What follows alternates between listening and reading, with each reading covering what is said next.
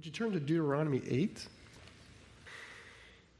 Today is Commitment Sunday for our Living Stones campaign. If you're a guest with us, uh, we are endeavoring to significantly improve our site. So I'm preaching over that to how do we commit as a church to move from here on.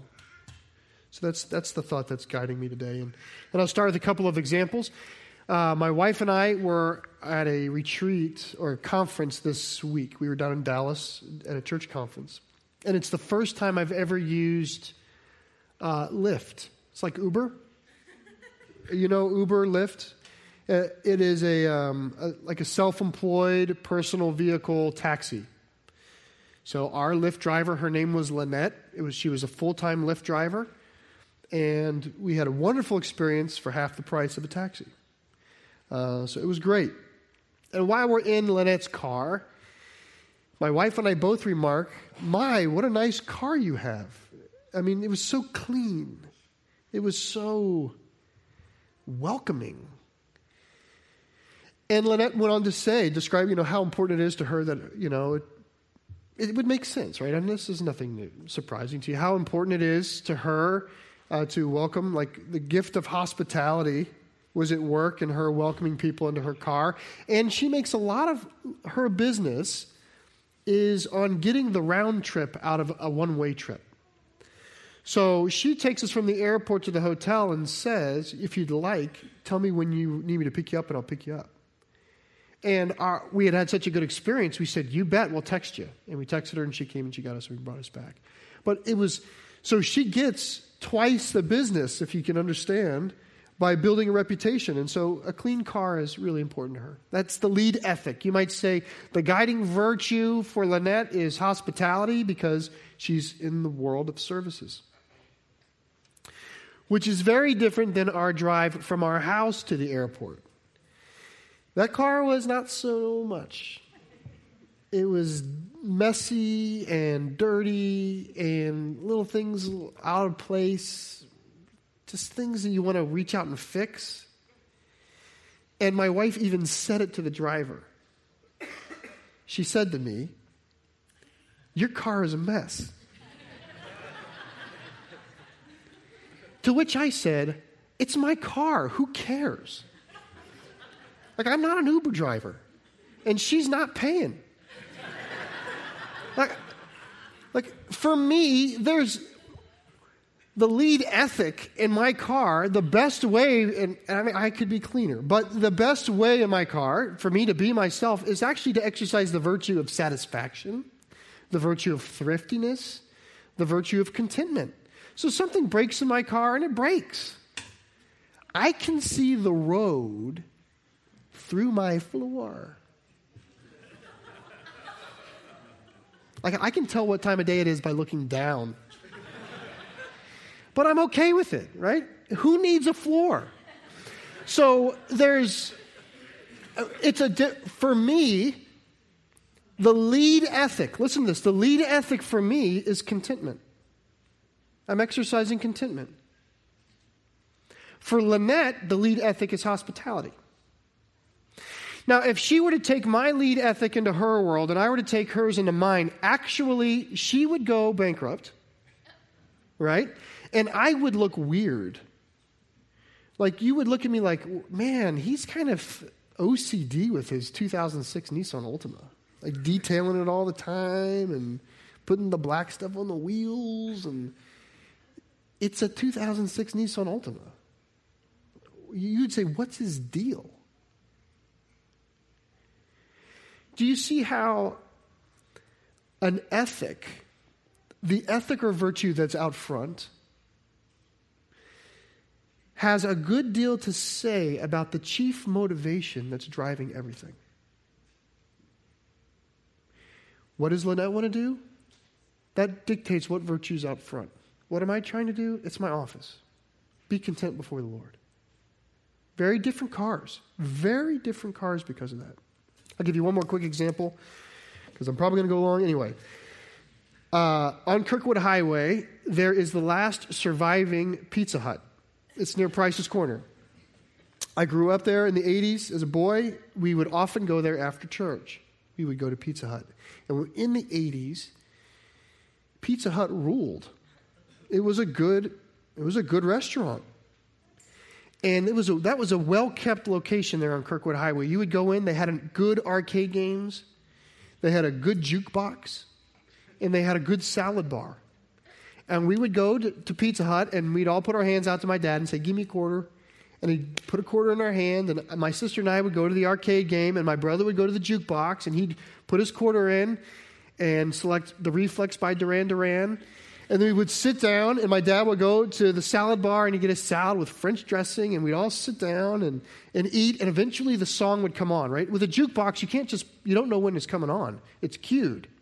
So when your song plays, it's like you're shaping the world because the whole restaurant's listening. You know, it, it, takes courage to use a jukebox. And, uh, but it was just great, and the pizza is just great, right? Have you been there recently? things have changed for the worse. It's rough there. I mean, they put the hut in Pizza Hut. You go there and you know the moment you walk in that the dine in customer is an afterthought and that the pizza industry is about takeout and, and delivery. You walk in and it's stacks of boxes for delivery just sitting there like they would prefer to stack boxes rather than inhabit humans. And where the salad bar is, there's no salad bar. It's like they filled the old salad bar up with concrete and leveled it off. It's like a do not even think about salad bar. Okay, and it's it's just rank in there, and stuff's all torn, and the fake leather it just looks like old vinyl. And, and if you go to the bathroom, you feel like you're, you're in an employee bathroom in the back of a hardware store. In fact, I did go into the bathroom and I took a picture. You're okay. That's in that. Little Caesar's rules. Now, this is ironic in like a thousand ways, okay? It's ironic what I find most interesting is the employees sent in to wash it gave up. You see, it was like scrub, scrub, ah, forget it. Now, the owner of that Pizza Hut does not need to tell me that he makes all of his business going out the door. He doesn't need to tell me that. I don't need to hear a word. His lead ethic tells me of his chief motive. He has told me everything he needs to know by the way he unwelcomed me into the building.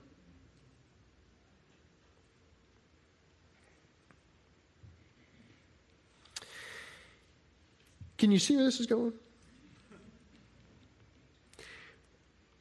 The virtues we see exercised speak to the motives that drive us.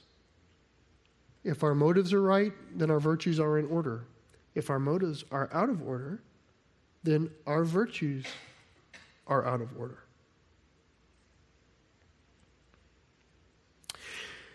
When you have it, it, you know, it really is about ownership. How, how, do, how does a person leverage ownership? What kind of car do they have? And why? Let's say you have, for example, a building. And, and by the way, I'm going to give this is, these are extremes, so don't think that I'm implying we fit in a category. I'm giving extremes, and I think we fit in neither category. But let's say you have a building, and your sense is that the purpose of the building is for the people that are already there. The building is for those who are already part of it. Well, that dictates what sort of virtues stand out front. Virtues of, you know, thriftiness, austerity, utility, function. Uh, and it begins to birth things into a fellowship like they can sort of abide colloquial quirkiness. That's just our way. Like, yeah, that's just our way. That, that's okay if, if it's for you. Uh, you can, you know, have a culture of like internal language so that if someone came from the outside, it would be like a series of inside jokes or, or you just had to be theirs. That would be one extreme. Or you let's say you had a building and your sense with the building was of those who were not yet there. It'd be a very different kind of building with very different kind of lead ethics. Different virtues would be out front. Virtues like welcoming, invitation, carefulness in how you communicated culture, carefulness with language. You'd be very culture wise in the language you would use. Um, very attentive to the sort of experience that uh, you only have once in your life, which is the first time. Like you guys, you remember going on a first date? You remember how you'd clean that car? Why'd you do that? Because you were fairly certain that you weren't. She probably didn't like you that much, and you were trying to impress her. Like you knew who you were, and you were scared she'd figure it out. So you were cleaning the car up. That's what you do when you're preparing something for someone who's not yet in. Now, again, we rarely live on the extremes. But we usually, when we do a spectrum, we usually build a spectrum so as to put ourselves in the middle. we rarely live on the extremes, but the reality is, is we rarely live in the balance either. We are almost always biased, some side or another. And I think we have bias. I think we're biased. towards the those who are here.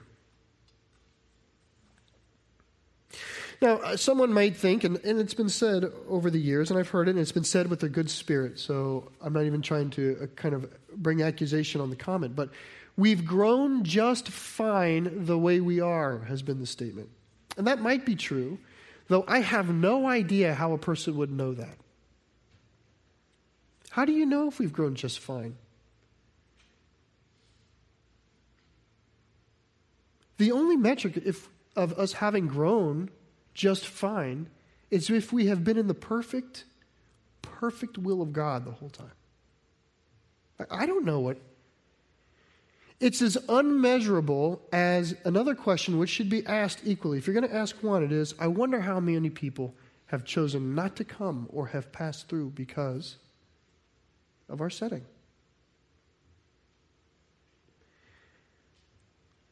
We really can't answer those things. But we can think about them. So I'd like us to think about them in Deuteronomy 8. The book of Deuteronomy is a sermon. You can think of it this way think of it as a sermon that Moses gets before they enter into a campaign to take the land that was promised to them. Okay, so they're entering into a, a different campaign of sorts, but Deuteronomy is a, a kind of the record of a sermon that's taking place right before they head in. And it's going to lead to commitment. It's going to lead to, to sort of a pensive recommittal to the Lord. And the eighth chapter sort of catches the heart of it very, very well. Let me read 8 1 through 6. This is Moses writing the whole commandment that I have commanded you today, you shall be careful to do, that you may live and multiply, and go in and possess the land that the Lord swore to give your fathers. And you shall remember the whole way that the Lord your God has led you these forty years in the wilderness, that he might humble you, testing you to know what was in your heart, whether you would keep his commandments or not.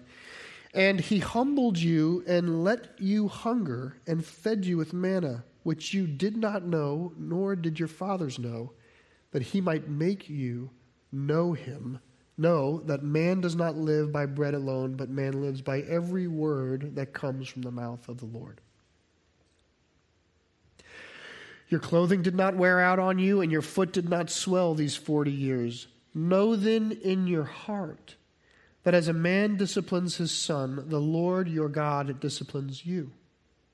So, you shall keep the commandments of the Lord your God by walking in his ways and fearing him.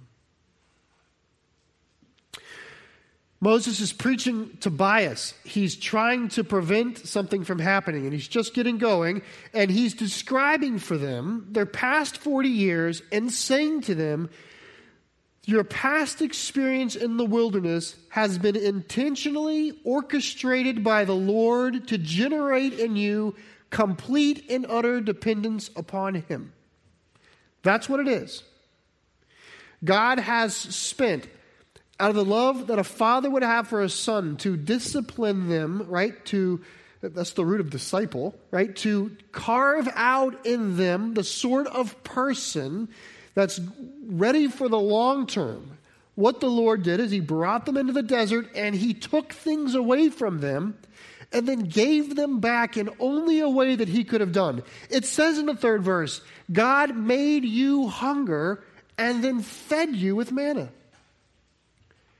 God brought them to a place of scarcity and then fed them in a way that was unknown to them, in a way that they could say, only God could do this. Because God is trying to drill into them dependency upon Him. And it matters because everything is about to change for them. Everything is about to change. Look at the next several verses. I'm going to read 7 to 10. For the Lord your God is bringing you into a good land, a land of brooks, of water, of fountains and springs, flowing out of the valleys and hills, a land of wheat and barley, of vines and fig trees and pomegranates, a land of olive trees and honey, a land in which you will eat bread without scarcity, in which you will lack nothing, a land whose stones are iron, and of, out of whose hills you can dig copper and you shall eat and be full. And you shall bless the Lord your God for the good land he has given you. God's trying to make them dependent, know their utter dependence upon him now because he's about to take them and place them into a place where they may not apparently be dependent upon him. That's the, that's the danger is they're going to a place where they don't have to cry out for manna. They're going to a place that where the material circumstances that around them are good enough that they don't have to live a life of faith.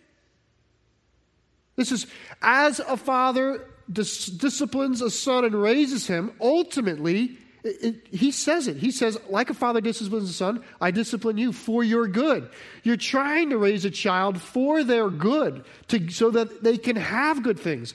And so the father is about to give good things to the son here.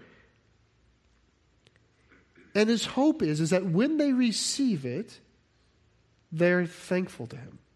They are as dependent upon him in blessing as they are in scarcity. Okay?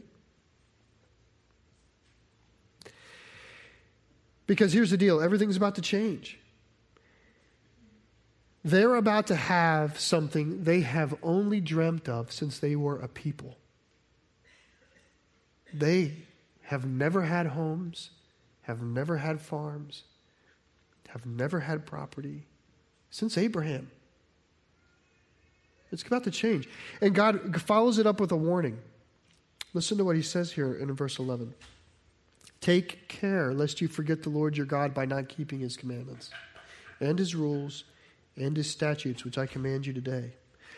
Lest when you have eaten and are full and have built good houses and live in them, and when your herds and your flocks multiply, and your silver and your gold is multiplied, and all that you have is multiplied, then your heart will be lifted up, and you forget the Lord your God, who brought you out of the land of Egypt, out of the house of slavery, who led you through the great and terrifying wilderness with its fiery serpents and scorpions, and thirsty ground where there was no water, who brought water out of the flinty rock, who fed you in the wilderness with manna that your fathers did not know, but he might humble you and test you to do you good in the end. Beware lest you say in your heart, My power and the might of my hand have gotten me this wealth. You shall remember the Lord your God. For it is he who gives you the power to get wealth, that he may confirm his covenant that he swore to his, your fathers as it is this day. And if you forget the Lord your God and go after gods and serve them and worship them, I solemnly warn you today that you shall surely perish. Like the nations that the Lord makes to perish before you, so shall you perish. Because you would not obey the voice of the Lord your God.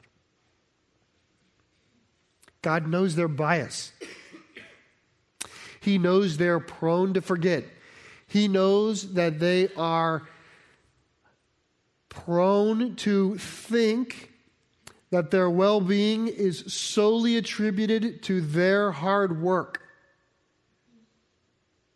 And he's saying, Watch it.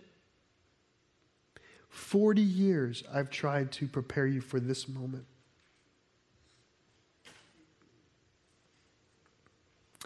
God knows, and this is an interesting thought God knows that a good thing can actually be, become a life threatening bad thing.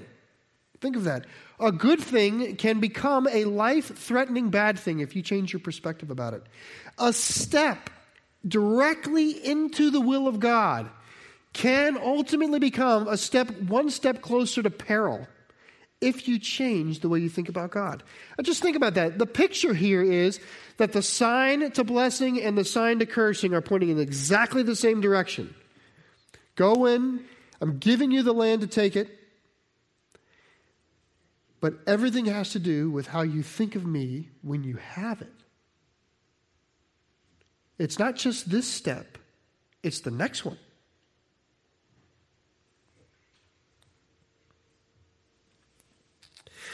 Now, our present quest is not, is not entirely the same. So, uh, I'm not, and I actually, I'm not even going to, most of the implications are there. I'm just going to leave for you. You know, just let the Lord do what He wants with you about that. Uh, it might not be as different as you think it is. It's not the same, but it's not that different. Uh, I mean, you might think, well, God's giving them the land, and in our program, we're we're paying. God doesn't really give them the land. You know, I think if you if you remember, I think you'd pick our way. you know, his here I'm giving you the land. Go destroy Jericho. Go destroy Ai. And then here's a list of about hundred other cities to go destroy. And you're gonna you're gonna fight for the land until the taste of battle is noxious to you.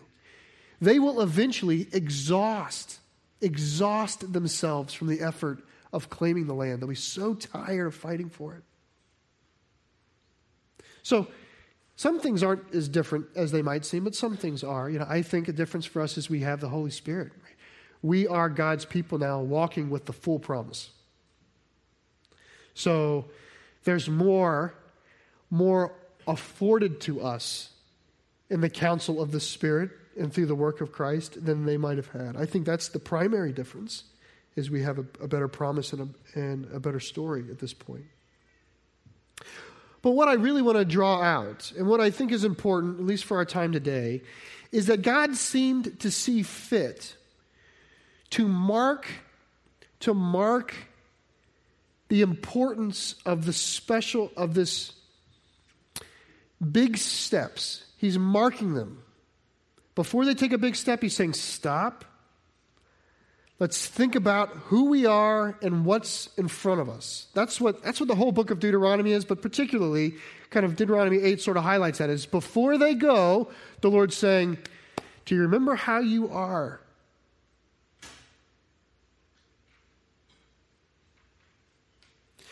Because our biases sort of call us back, don't they? Biases are sort of elastic in the way we fall back into them. So what I'd like to do is follow the model, right? Is is before we take a big step in an important way is to stop and bring before the Lord a heart of commitment. That's what they're going to do. By the Deuteronomy ends with ends with a recommittal, ends with blessings and curses, also ends with circumcision. I mean, the story goes on to show that they get recircumcised before they go in. I mean, it's a very significant recommittal that's taking place. I think today, as, as we are committing to do a significant thing, we should, we should think about it. We should try to open our eyes to our bias. So, what, what is it? Um, I would say this. What's our bias? Well, you would know our bias by looking at what our chief virtues are, our lead virtues. In other words, what does the car look like? That'll tell you. And again, I don't think we're on any extreme, and I think there's many, many wonderful things to say. I'm going to try to give you a generous, even handed perspective here. I would say that our church is primarily invested in those already here with an emphasis on children. I think once you get here, it's a church of great value. How you get here is a little bit organic. Sometimes it asks a little bit of somebody. But once you get here, it's primarily it's it's a good church to those who are here with an emphasis on children. That's, that's it does many things, but I think that's kind of a hits the hits the center of the circle. I will add that our vision to build is a good faith effort to recognize what's maybe wrong in our bias and to correct it. So, if you're already here, you don't need a parking lot or you wouldn't be here. So, the fact that you're here means, and the fact that we're building a parking lot means it's not for us because we're already here. If you're already established here, you don't need to know, you don't need to have an obvious entryway to help you understand where do I enter into this building because you know probably five of the nine ways to get in here by now and which ones are locked and unlocked depending on the phase of the moon. you figured that out. If you're already here, you know where the bathrooms are hidden and how far you have to walk. You don't need, I mean, so there's a lot of things in our program that we're trying to do that are recognizing maybe our bias and trying to say we can be more, we can be more attentive to those who have not been here. But bias is a tendency, it's not a building. Which means if we don't care, if we like like them, if we're not thoughtful as we commit, we could come out of this program with the very same bias that we had when we went into it which would mean that I would think there's a possibility that we could come out of a building program which might have looked more like a home improvement program. That we have just fixed our house. And I know we don't want to do that.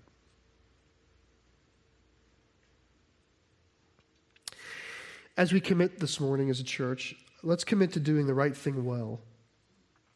And as I've been thought on trying how do I how to describe this, I have such an aversion to thinking about like what kind of church we are going to be. Like I don't want to th- I don't want to think about that. I if I could, if I could sand off or scrape off all of the th- ways we think about church for a second just shed all of that away from us so that there's nothing left. No, no concept of structure, no concept of program, no concept of liturgy. Just, just if we could purely scrape it away, what I would rather us do is say we want this gathering of believers to be the perfect imitation of Jesus Christ. Just allow his life to be our model. And when, I think about how we might commit and how we might fight a tendency or a bias, I think to look at Christ's, his life lived, is the best way to continually call us back. Because how did Christ minister? Did he minister in one town all the time? Did he just minister to the 12? No. He went town to town all around Galilee, city after city, proclaiming the arrival of his kingdom. And after he had gone through all those cities, you know what he did? He took his 12, he cut them up two by two, and he sent them back to those cities to reproclaim the kingdom of God and try to continue the work that he had started. And after that had happened, sometime later, he grabbed 72 of his disciples and divided them up two by two, and sent them back out to the same cities that he had been to to continually foster and fertilize and cultivate the work that had begun. Why? Because the kingdom of heaven had arrived and because the earth was full of darkness. Because the Lord desired more people should know, because Christ is mindful of those who have not heard. The same Jesus, upon his resurrection, says to the disciples, All power and authority have been given to me, therefore you go and make disciples, not believers, disciples of all nations. Why? Because he's mindful of people who have not heard.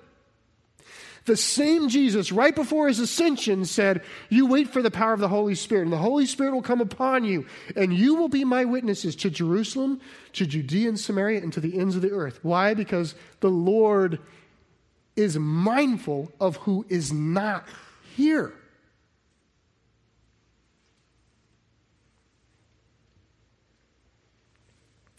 Go back before that. What would incline the Father to send the Son? To the earth for the expressed purpose of bearing the weight of your sins and my sins, the sins of the world. What, what would incline him to do that? Certainly, he can't be lonely. Certainly, he cannot prefer my company to the company of his son.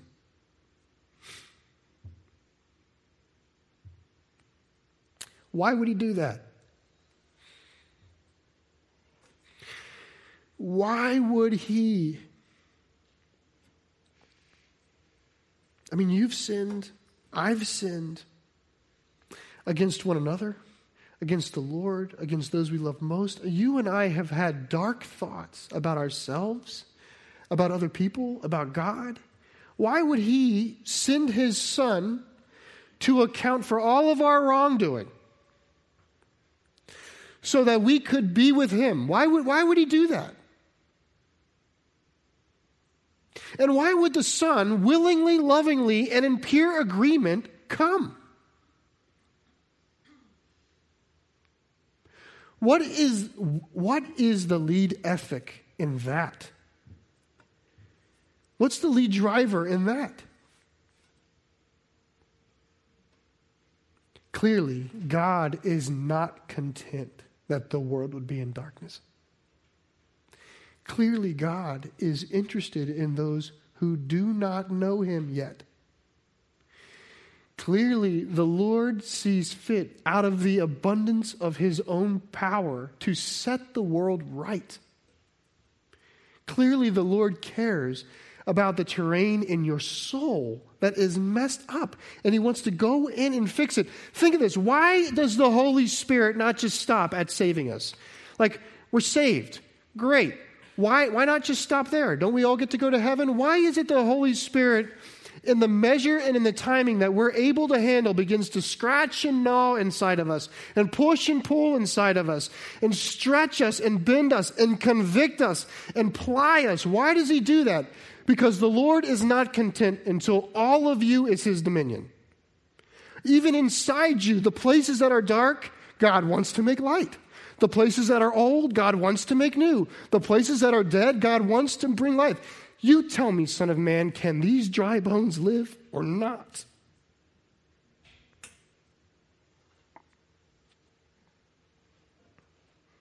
If we are going to be the perfect imitation of the Holy Son of God, who gave his life for those who were not with him, what does that mean? That should drive how we view what we're about to do. The fact that he says, Would not a shepherd who has 99 sheep safely in the fold, safely in the pen, upon hearing that one sheep is missing, one, would search until he found him, and then would rejoice upon the finding?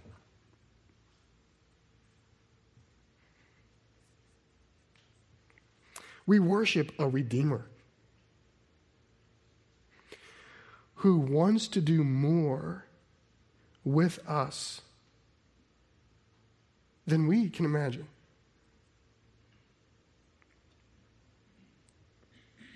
Redemption, selfless love, life over death. This is what God does for us.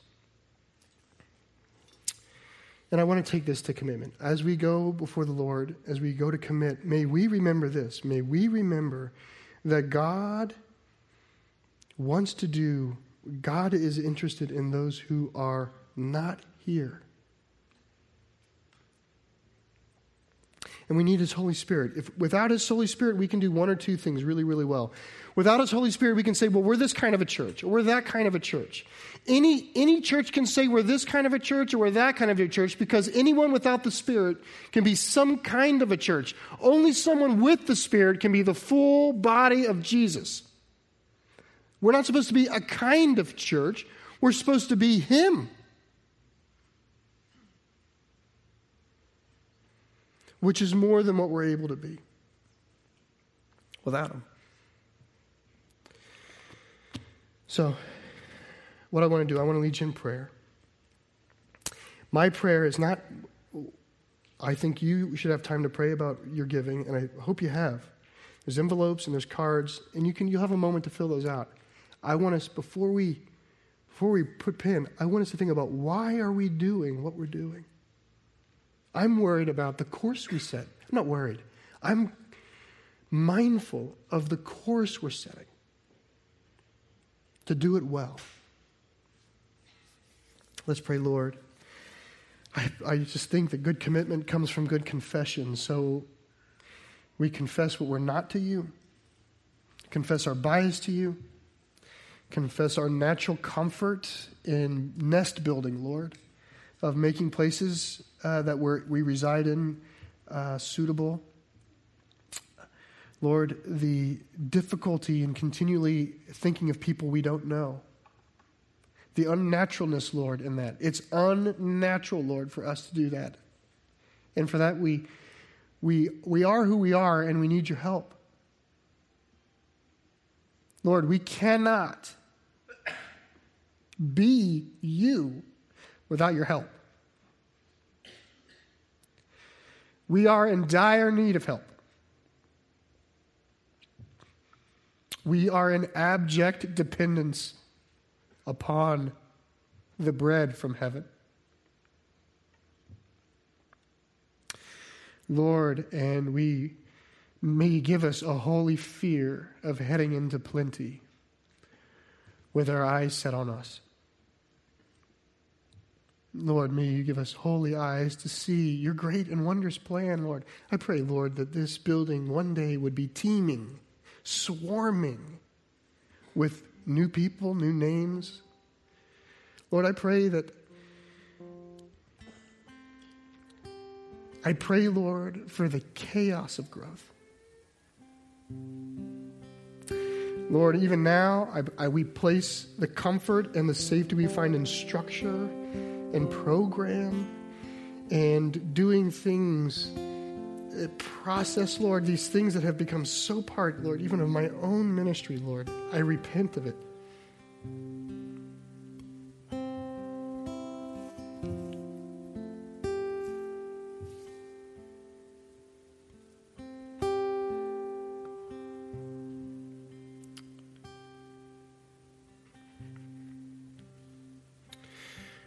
Commission is great